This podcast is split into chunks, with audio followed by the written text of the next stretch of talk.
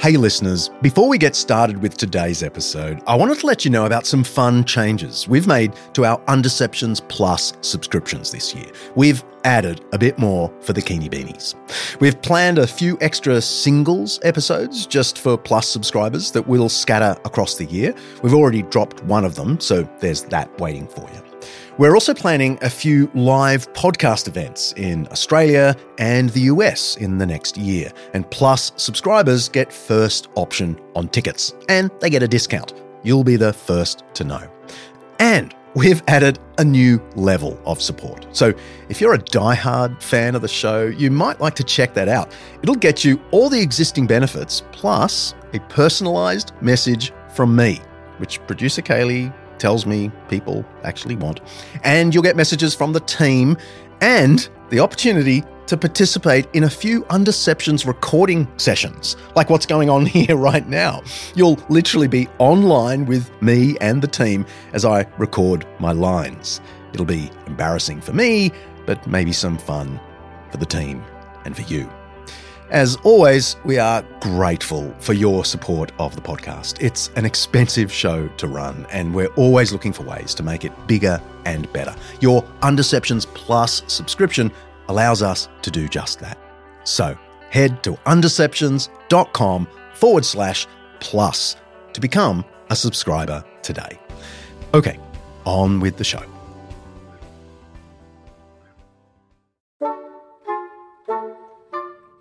The more I understood of what the Christian picture of who we are is, the more I realized that that is profoundly compelling. So I started in Oxford. One day I was sitting in the library and realized that my desk that I always sat at was actually in front of the theology section. And so I picked up a book of sermons and I'd never read a sermon before. And to be honest, I knew very little about Christianity. I'd never walked into a church earnestly trying to understand anything about Christianity. So I knew very little about it and picked up a book of sermons.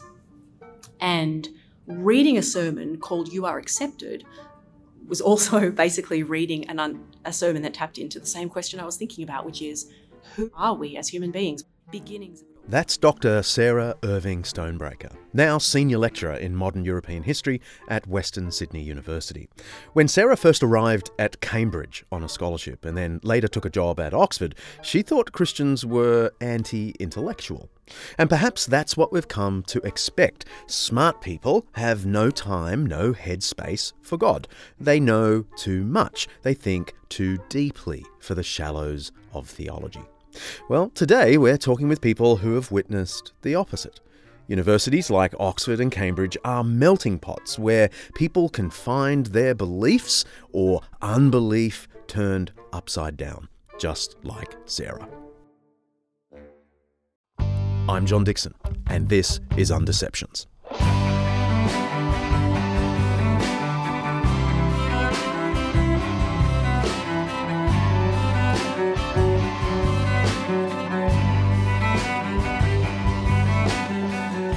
Every week, we'll be exploring some aspect of life, faith, history, culture, or ethics that's either much misunderstood or mostly forgotten.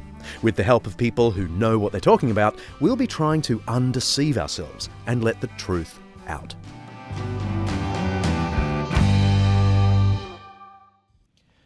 Well, here we are on a, late spring day in Christ Church Meadows, and as I look, I can see Christian buildings all around because the university was founded on Christian principles. That's Vaughan Roberts, a prominent British Christian, author and minister at St Ebbe's, an Anglican church in the heart of Oxford. We're in a popular walking spot out the back of the 500 year old Christ Church College, where part of Harry Potter was filmed. All the colleges were, were founded by Christians with uh, an absolute conviction that uh, all of knowledge flowed from an understanding that God made the world and uh, should be done for the glory of God. So, interestingly, the, the motto of the University of Oxford is "The Lord is my light, Dominus illuminatio mea," taken uh, from the Psalms. So, um, it's a thoroughly Christian place, at least in its in its background and the architecture, and there are echoes of Christianity all around Oxford. People today, though. Uh, will associate Oxford with opposition to Christianity. I mean, classically, this is Richard Dawkins University, the most famous atheist in the world. is it like that? Is it now really just opposition to Christianity? I think that's exaggerated. So Richard Dawkins is obviously based here at Oxford, but you'd you'd get you'd meet very few who'd be aggressively convinced atheists. So I think indifference is much more common than um, strong opposition to Christian faith. I think most people, to, if I'm honest, I think hardly think about Christianity and don't have objections. They don't have an opinion. They don't see why they need to have an opinion. It's just not within their mind to think about such things. But if you find people who are objecting strongly, um, it's not like when I first was in Oxford 30 years ago, when you'd have a particular objection. Maybe um, this doesn't uh, fit with science, or um, what about suffering? Th- those are not the issues. I think uh, increasingly we're getting a clash with what I would call an alternative gospel or, or worldview, which is really about the individual and the, the self is uh, floating free and must be allowed to be floating free. And uh, it is a, the definition of oppression is any worldview, uh, not just a religion, but any anyone or anything that suggests that an individual is not free to define themselves exactly as they wish and to decide exactly what they want to believe and uh, what their ethics will be and so, any kind of religion, it's not about Christianity really, any kind of worldview that is held with um, conviction, and that includes Christianity, and especially any religion, is regarded as oppressive to the self. It probably wouldn't be put like that, but that is the knee jerk instinct, I think. It's in the air we breathe. I think, despite the myth that uh, we live in a completely secular society, the reality is that there is a, a sense of spirituality in the air and people, whether they're consciously doing it or not, are asking the big questions. Is there any meaning to life? Uh, is there anything beyond what I can see and examine down a microscope? So there's that going on that people are asking, whether subconsciously or very consciously, those questions. That was certainly the case for Sarah Irving Stonebraker. She arrived in Cambridge wanting to become a professional historian and believing that there was no God. I think it was both intellectual and personal. I think it was intellectual because I couldn't understand what God would offer me as an explanation of anything because I had a very strong sense of who I was. And I think in that sense, therefore, it was personal too, because in knowing and having that strong sense of who I was, wanting to be a historian, I had this sense that I knew what life was all about, and therefore I didn't need God to tell me and Sarah thought she was doing pretty well without religion. But something she discovered in Cambridge messed with her head. She learnt from the primary documents of the 17th century that the first scientists were devout Christians, pursuing nature as a kind of act of worship. The beginnings of it all started to happen at Cambridge because I was exploring the relationship between early modern scientists and the British Empire. So, what that meant was I had to read the work of people we now refer to as the founders of modern science. So these are people like Robert Boyle, who's credited with the origins of modern chemistry, Robert Hooke. Um, Boyle and Hooke are also really important in founding the experimental method, uh, John Locke, Francis Bacon. And the reason why that started to chip away at my atheism was that the more I read of their work, the more I realized that not only were they men of deep Christian faith, but that their theology was absolutely central to their intellectual work. But wasn't the whole God thing just a given in those days? Like everyone was notionally a Christian. Yeah, well, this is what I thought too at first. And so I, initially I thought, oh, I'm going to dismiss this as a kind of tokenistic thing. But then the more I read, and particularly the more I read their scientific, what we now refer to as their scientific work, the more I realized that no, fundamental Christian ideas are at the heart of their work. Sarah goes on to talk about the notion of sin. Yes, sin. This was one of the key inspirations for the experimental method. I know that sounds implausible until you read the primary evidence. She, in fact, reads to me from the preface of Robert Hooke's 1665 treatise Micrographia. These first scientists believed that their rational mind, and not just their moral sense, was fallen, corrupted because of sin. Even the smartest humans, which Hooke and Boyle certainly were, can't simply look at nature and deduce what's true about it. They have to test their ideas against the real world. And so was born the notion of empirical experiment. For the nerds out there, all of this is laid out in painstaking detail in Peter Harrison's The Fall of Man and the Foundations of Science, Cambridge University Press, 2009. Anyway, Sarah's atheism suffered another major blow when she moved to Oxford on a research fellowship. She found herself sitting under prominent Australian moral philosopher and atheist Peter Singer for a series of philosophy lectures. Going to those lectures actually sent me set me a kind of in a train of deep reflection because I left those lectures with a kind of intellectual vertigo in the sense that everything that I believed, as if the ground had been removed from everything that I believed. And the reason for that is so Singer's an ethicist, as you know, and Singer in those lectures was dealing with the problem of how we conceive of our duties towards others, and it tapped in, therefore, into the issue of human value. Peter Singer has occasionally been dubbed the world's most influential living philosopher. Born in Australia, he was educated at Melbourne and Oxford universities before eventually becoming Professor of Bioethics at Princeton University. He's the co author, author, or editor of over 50 books available in 25 languages. Okay, he's a big deal. He's especially well known for the ethics of our treatment of animals, and many see him as the father of the modern animal rights movement. But he's also highly controversial for challenging the Western, he'd say Christian, idea of sanctity of life ethics, which says that every human being is equally and inestimably precious, regardless of their capacities. As an atheist, he thinks that's mumbo jumbo, and he's not afraid to say so. Now, the reason why that's a significant issue for an atheist like Singer to grapple with is that once you remove God, you remove any ground for arguing that human life has any inherent value, right? Because if there's no God who created people, then, and they're just biologically speaking another animal, then where does their value come from? So Singer presents a series of ethical arguments in those lectures, and I leave thinking, goodness, this is not what I believe at all.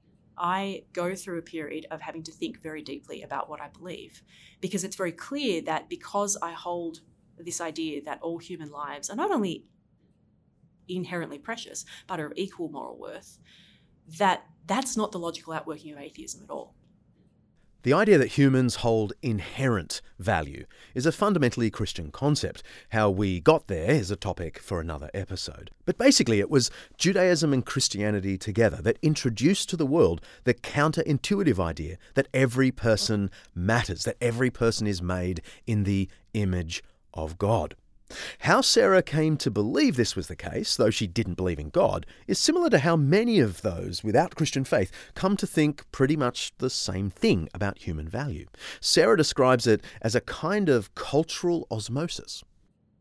I think today what we assume are basic moral intuitions of reasonable people, for example, the idea that every human life is of equal moral worth, these have come down to us in the West through the Christian tradition, but the nature of secularization over the past few hundred years has meant that those ideas have lost their theological undergirding and have become kind of just part of popular consciousness. Now, it's not as if those ideas aren't debated, right? Like de- Peter Singer isn't the only atheist philosopher who debates those ideas. And indeed, when topics like euthanasia and abortion come up in the public sphere, the notion of what a rights bearing subject is and how that person, on what basis that person has rights, that then those ideas come up. But for the most part, it's possible in the way in a Western country like Australia to absorb the edifice of Christian ideas basically through kind of cultural osmosis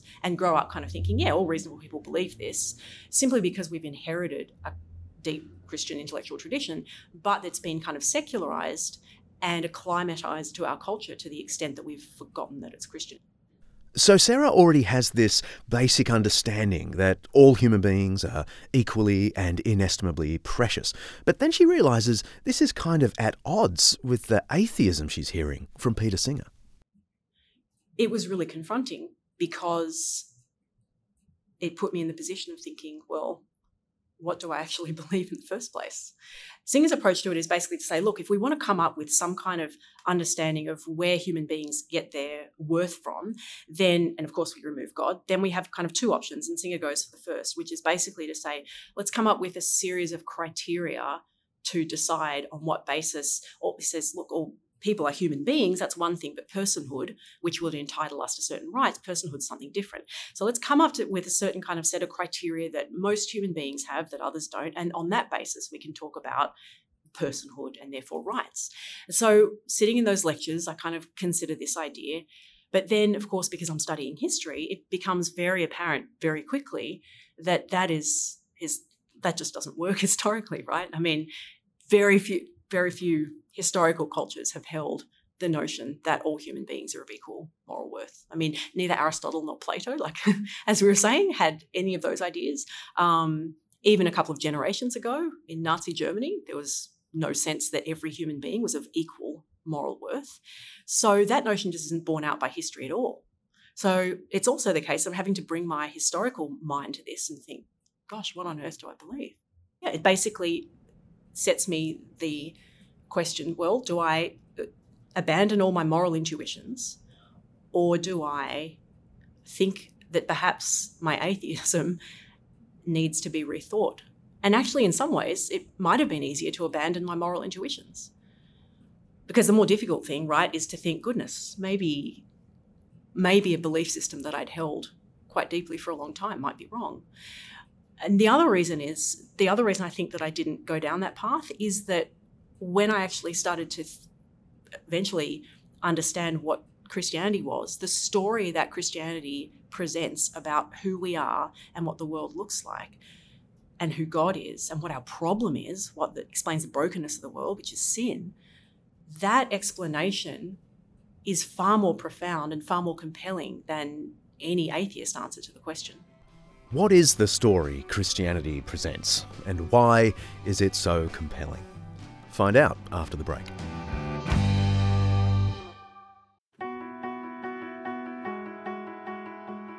This episode of Undeceptions is brought to you by Zondervan Academic's new book, The Truth in True Crime What Investigating Death teaches us about the meaning of life, by acclaimed cold case homicide detective J. Warner Wallace. After years of investigating the causes behind deaths and murders, chasing leads and solving crime, Wallace decided to focus some of those same instincts on the most notable death in human history, the death of Jesus. And while a few of Wallace's cases remain open, unsolved mysteries, the death of Jesus obviously wasn't one of them. His investigation transformed him from atheist to believer. Many of us are hooked on the latest true crime podcast. I'm looking at you, my darling buff. But Wallace reckons there's more than mere entertainment to be found in some of the big murder mysteries of his career. The Truth in True Crime offers some of the lessons Wallace has learned about human nature from both his murder investigations and ancient biblical wisdom. It's a cool idea for a book. You can pre order your copy of The Truth in True Crime by J. Warner Wallace now on Amazon, of course, or even better, head to zondervanacademic.com forward slash undeceptions. Don't forget to write forward slash undeceptions. zondervanacademic.com forward slash undeceptions.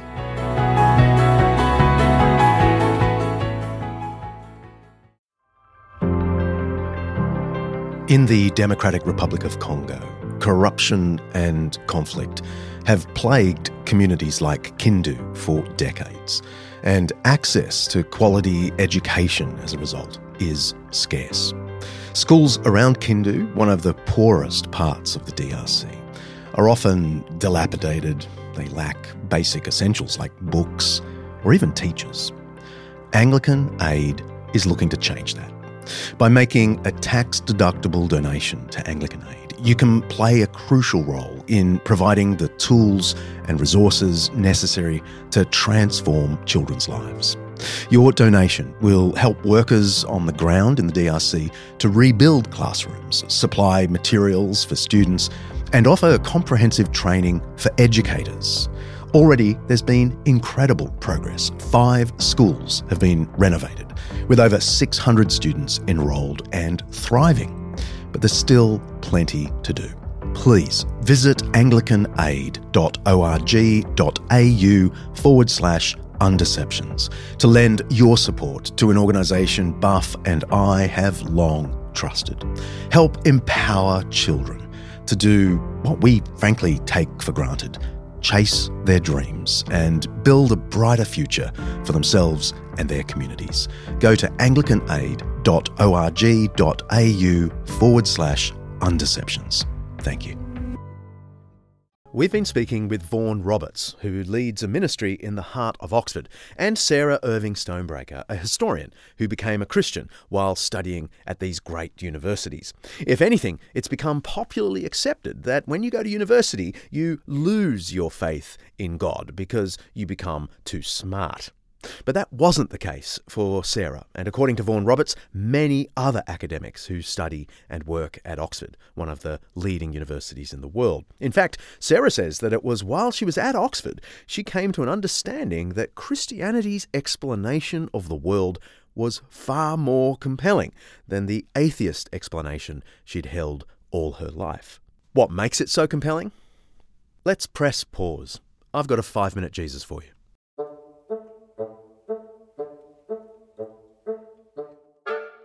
So, what is the Christian view of the world? I know some people at this point might say, hang on, you Christians can't even work out what you believe. You've got so many different denominations. You know, get back to me when you can agree on something. I get that, but there is one way of summarizing the Christian view of things. It's the 83 word summary of the Christian faith called the Apostles' Creed. And all the brands of Christianity agree on this short statement. So it's a good way to summarize the Christian faith. And it basically says three things in three stanzas something about God the Father, something about the Son, that's Jesus, and something about the Spirit. And I reckon it's a good way to understand the heart of the Christian faith and how it sort of opens up visions for life.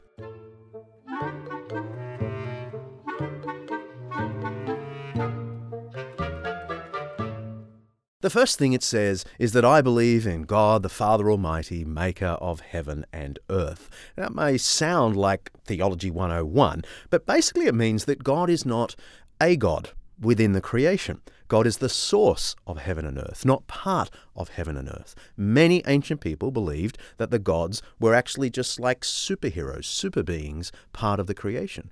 But the Jews and the Christians, and the ancient Greek philosophers like Aristotle, knew that there was a source behind the heavens and the earth. And that's the first idea of Christianity.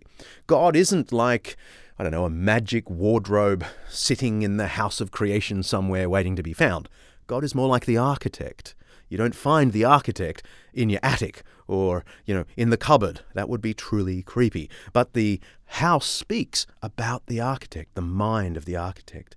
That's the first thing Christians believe. And, and what it means is that life is brimming with the significance of a gift from a father, from the source of all things. Stuff isn't an accident. Human beings are not accidents. They are gifts to each other. They are brimming with significance. And I think what it also means is that it's possible to offend the giver. This idea of God being the creator of all things um, underlies the Christian notion of sin. I know that's a bit of a dumb word nowadays, but basically it means to reject the giver while you're pursuing the gifts, ignoring the creator, but loving all the created bits. That is the great offense, and hence the massive emphasis in the Apostles' Creed on the second item of Christian belief Jesus Christ.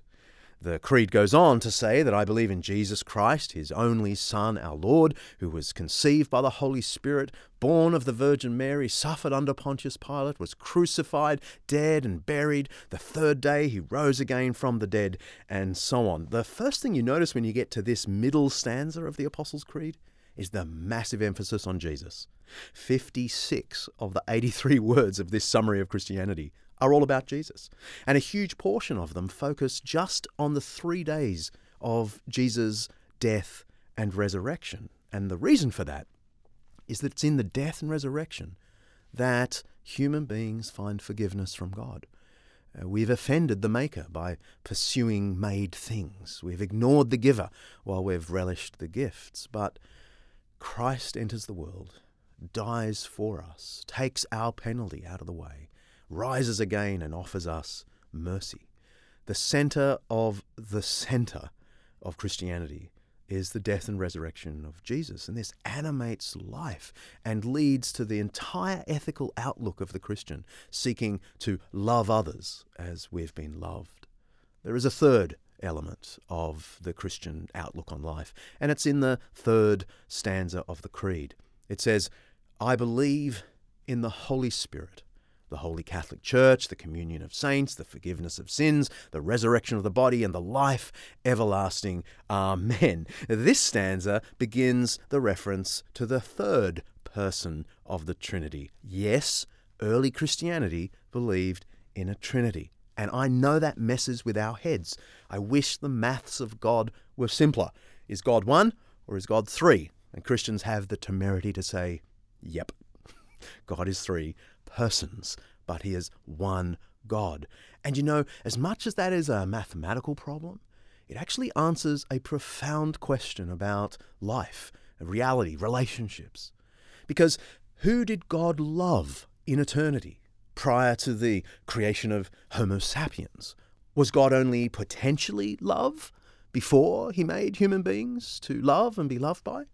No, well, the Trinity says God is eternally a love relationship one God, but three persons Father, Son, and Spirit. And it's out of this strange but beautiful idea of divine communion that Christianity gets its massive emphasis on community, which is what those next lines of the Creed say about the Holy Catholic Church and the communion of saints. This just means the community that God is creating to reflect his own internal love between the Father, the Son, and the Spirit. And this was certainly true in the ancient world when this Apostles' Creed was composed. Christianity was breathing fresh air of community in a world suffocating under the weight of hierarchy and inequality and violence. And we sure saw that in the episode with Professor Teresa Morgan. But the church is still expressing that community, that communion of saints, as we saw with atheist and Labour MP Andrew Leigh, who said in episode 5 that the church is a key in Australia to building social capital. The Spirit does more than build community, though. He breathes life for eternity. That's why the last lines of the Creed are that we believe in the resurrection of the body and the life everlasting. Our culture avoids thought of death. Christianity doesn't. And Christianity says that the Spirit who breathes love and community amongst God's people now will also breathe life for eternity in the future. That may sound all long winded, but as a summary of the Christian worldview, I think it's not bad. It's three thoughts that undergird the whole thing the reality of God the Creator, and therefore the value of all created things. The history of Jesus, secondly, who died and rose so we would experience forgiveness and love, and the life of the Spirit, now building us into a community, and then resurrecting us for eternity. You can press play now.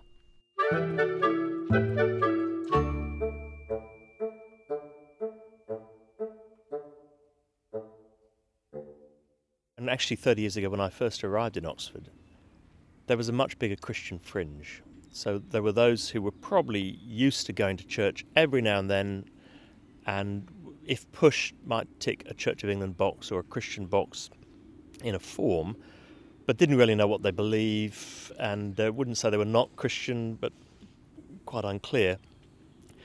And they might come to church, and uh, very often uh, when things were explained simply and clearly, they could move quite quickly to committed Christian faith.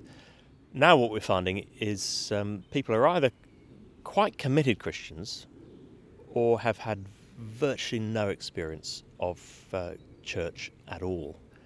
And um, the advantage of that is that they don't have so many ideas about what Christianity is, which used to be it's boring, it's old fashioned, uh, it's dull, it's got nothing to do with me.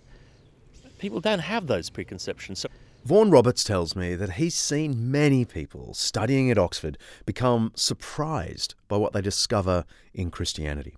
And that's certainly how it was for Sarah, though it took her a lot longer to actually start reading the Bible. I started in Oxford. One day I was sitting in the library and realized that my desk that I always sat at was actually in front of the theology section. And so I picked up a book of sermons and I'd never read a sermon before. And to be honest, I knew very little about Christianity. I'd never walked into a church earnestly trying to understand anything about Christianity. So I knew very little about it and picked up a book of sermons. And reading a sermon called You Are Accepted was also basically reading an un- a sermon that tapped into the same question I was thinking about, which is who are we as human beings? What is the human predicament? And in that, that sermon basically gave me a summary of the Christian description of who we are, God's description of who we are, which is you're made in God's image. Everything in the beginning was very good. We had a perfect relationship with God, but we have profoundly turned away from God. We have profoundly rebelled against God. And that sin, and I previously as a non as an atheist, I'd never had any deep understanding of sin. I thought sin was just sort of like a list of things that you might do wrong. But no, I soon learned that actually sin is a profound description of the human heart. And when I looked around myself in the world, I realized that sin was the description not only of what I saw in history, but what I saw in the world around me, right? This is the brokenness, this is the injustice, the violence in the human heart. That for all our attempts to build a perfect society historically, we are inclined towards rebelling against God. We are inclined towards sin. And then the Christian story is, that God does something about sin, which is that God Himself will inhabit human life, will come to be in the world in the form of a human. And that, by the way, in itself is profoundly confronting and even almost offensive, right? Like, who is God to come? What kind of a God would become flesh? And inhabit human suffering and die a humiliating death in order to take the punishment for sin for us so that we can be made right with God again. But here's the other thing it also explained why it is as human beings and why, as an atheist, I was like this and my friends were like this. We might have been atheists, but there was something about us that yearned for something more than this world. Why else would we appreciate poetry or art or beauty or music or love, right? Like a biological description of who we are was one thing, but atheism could never explain that yearning. And nor could it explain, for example, the yearning that I had for justice or for human equality. The atheist answer to that problem would have said that is an accidental outcome of culture and biology. But the Christian answer to that question says no, that is written on the human heart. It's been profoundly messed up by sin. But no, the yearning for justice is written into the human soul. That was a profound description of who humanity was, far more profound than atheism. At first, I read sermons for so long because I thought, how do I deal with the Bible? Like, there was still some part of me that didn't want to open a Bible. But eventually, I opened a Bible partly because a friend in America had given me C.S. Lewis's book Mere Christianity, which C.S. Lewis, as you know, goes through as an analogous kind of path from atheism to Christianity, to which the endeavor of the human mind, realizing that no, God wants you to use your human mind to, to use the mind that He gave you to wrestle with Him.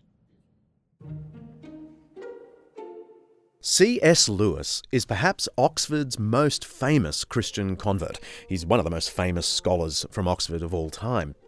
He entered Oxford an avowed atheist in 1917, and he was a star student, earning what's called a triple first, which means he came first in all three subject areas English, classics, and philosophy. He became a teaching fellow at Magdalen College, Oxford, in 1925, still an atheist, but he enjoyed reading Christian authors like George MacDonald, who was a really big deal at the time, though we've mostly forgotten about him. He powerfully challenged Lewis's atheism. What it actually did to me, wrote Lewis once, was to convert, even to baptize, my imagination. G.K. Chesterton was also really influential on Lewis, especially his book, The Everlasting Man. By the way, that is a cracking book. Go and chase it down if you can. Several friends of Lewis, including Owen Barfield, a British philosopher, and Neville Coghill, a literary scholar, had become Christians and were talking to Lewis all about it. And soon this club ganging up against his atheism included the great J.R.R. Tolkien, who helped Lewis see the beauty and value of the life of Jesus. You see, Lewis had come to believe in a nebulous God by this stage. Actually, he came to believe on a bus trip up the Headington Hill in Oxford, a bus I've actually caught and, you know, wondered if the magic would fall on me. Anyway, he's literally going up the bus, hops on the bus, an atheist, and by the time he got up the Headington Hill, he was sure there was a creator. But he couldn't quite connect this with Jesus Christ until conversations with Tolkien. Within months, Lewis experienced a complete deconstruction of his atheistic philosophy of life. And he was brought into Christianity, he says, kicking, struggling, resentful, and darting his eyes in every direction for a chance to escape. You must picture me alone in that room in Magdalen, he writes, night after night, feeling whenever my mind lifted even for a second from my work the steady, unrelenting approach of him whom I so earnestly desired not to meet. That which I greatly feared had at last come upon me. In the Trinity term of 1929, I gave in and admitted that God was God and knelt and prayed, perhaps that night the most dejected and reluctant convert in all England. So then I opened a Bible, started attending church and being part of a Christian community that I was a it became clear that that Christian community lived very differently too. They didn't live like any community I'd ever seen before. They lived for something different. There was something different about them. There's also a longing for community. And uh, if, in the context of community, they can find people who uh, are seriously asking those questions, uh, that's quite attractive. Vaughan is telling me that particularly academics who arrive at his church for the first time are confronted with people who look normal and often those normal people turn out to be academics, and they're not embarrassed by being Christians in academia. And it all has a real effect on visitors. And uh, we're finding people coming intrigued that there are young people who seem to be intelligent, who are not weird, um, who enjoy life and are thoroughly engaged in the whole of life, uh, who have lots of friends and have a warm community, who seem to have at least claim to have answers about big questions of life and seem to claim to be in touch with God. That's intriguing to people. There would be those who would say, look, how can someone who's a serious academic believe that the Bible is reliable and could be taken seriously and so on? So that's a surprise to people, but there are plenty of academics who um, they're not switching their brain off. They don't have um, brain engaged in their academic discipline, brain switched off when they come to church, and they have very good reasons to believe their faith is rationally grounded, the Bible can be taken very seriously as a historical document, and that there are plenty who are not embarrassed about it. Sarah didn't rock up at a church for a long time after she heard Peter Singer talk about the value or lack of value of a human life. There were twists and turns, assessments and reassessments. She moved countries, moved jobs, starting mixing with Christians, and saw Christian community in action among the poor and vulnerable, she said. That's when it became more than an intellectual exercise. Not less than that exercise, but more than. That's when it started to confront her personally. So, intellectually, yes, I assent to this. But then there's an issue of the human heart which took just as long for me, which involved me realizing, no, I've never want, I've for, for my most of my life not wanted God, rebelled against Him, and my heart, despite thinking I lived some, you know, upward moral life, upstanding moral life, no, by by God's standards, my life isn't moral at all. If God determines what's good, then I've fallen away. And then when I realized that sin was my problem in my heart and that I wanted God, I wanted a relationship with God, I wanted to know God, that's eventually when I decided to become a Christian. In 2017, the Christian Union was banned from Freshers Week at Balliol College. This is the festival that welcomes new students.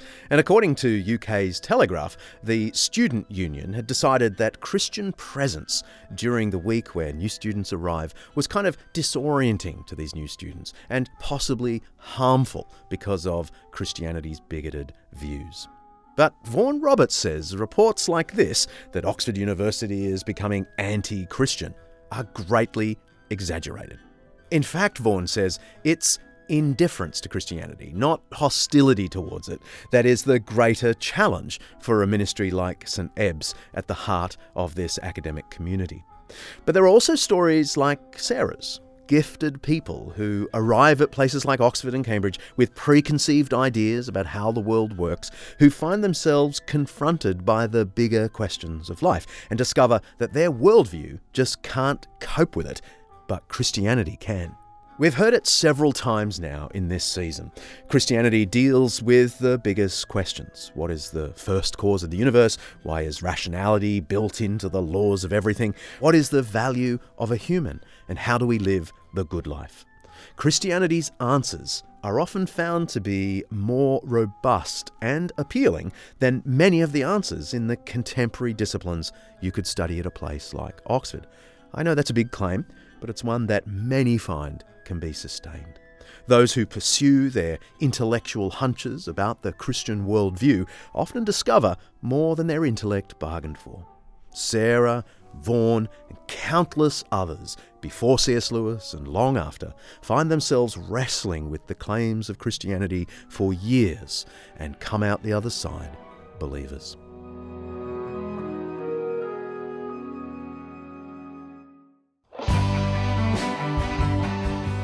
Got questions about this or other episodes? I'd love to hear them, and we'll answer them.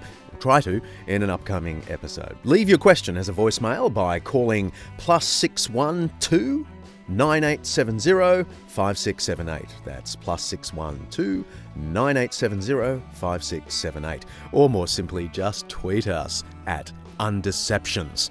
Or head to undeceptions.com. And while you're there, check out everything related to this episode. And sign up for the Undeceptions newsletter to get access to bonus content and plenty more. Next week is Jesus History. It's the title of a new book by some clown called John Dickson. And I go to the other side of the microphone and get drilled by a guest host of Undeceptions. See ya.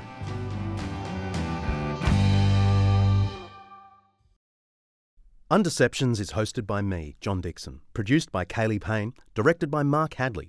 Our theme song is by Bach, arranged by me and played by the fabulous Undeceptions band. Editing is by Bella Ann Sanchez. Head to undeceptions.com, you'll find show notes and everything related to the episode.